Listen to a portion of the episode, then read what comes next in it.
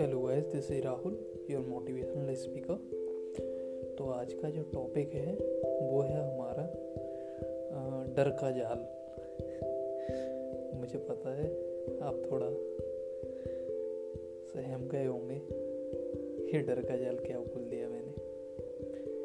पर मैं आपको बताना चाहूँगा, ये जाल ऐसा है जाल का क्या है?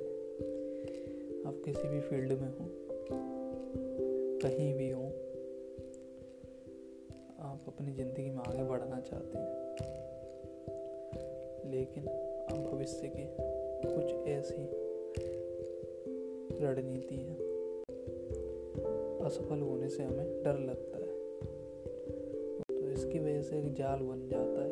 उस जाल की वजह से होता क्या उस डर का जाल, होता क्या है कि हम आगे कभी कुछ करते ही नहीं है फिर। ना कुछ डिसीज़न लेते हैं। और डेली आजकल तो वैसे भी हमारे पास स्मार्टफ़ोन है। जो खुद तो स्मार्ट है और हमें बुद्धू बनाता जा रहा है।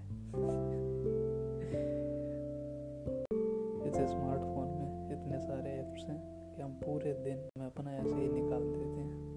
और होता क्या है, एक लूप बन जाता है हमारी ज़िंदगी में। जो हम सुबह उठते हैं, शाम तक, रात तक सोने से पहले। वही रूप में डेली डेली वही होता है और अब हमें पता ही नहीं चलता है। अनकॉन्शियसली हम वही बिहेव कर रहे होते हैं, हम कॉन्शियसली हमें पता ही नहीं चलता है कि हम अवेयर नहीं होते अपनी चीज़ों को लेके। तो वो करते ही नहीं हम कुछ आगे एक्शन नहीं ले रहे हैं। जब एक्शन नहीं ले रहे हैं तो कुछ होगा ही नहीं, ना कुछ अवेयर होंगे, ना रिज़ल्ट होगा। अब अच्छा इससे निकलें कैसे? ये भी तो एक बहुत ज़रूरी बात है। ये तो हमें पता चल गया। जाल में फंसे हुए हैं। तो जाल से निकलें कैसे? कि आपका जो भी डिसीज़न होगा, आप हिम्मत से डिसीज़न लें।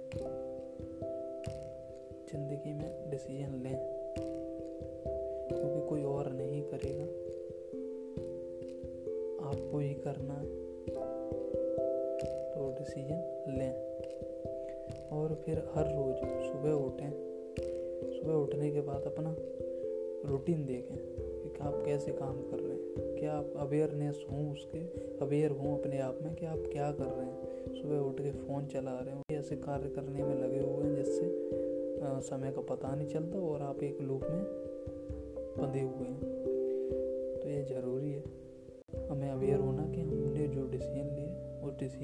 फिर धीरे धीरे एक छोटे छोटे छोटे छोटे हम लेडर स्टेप्स बनाए।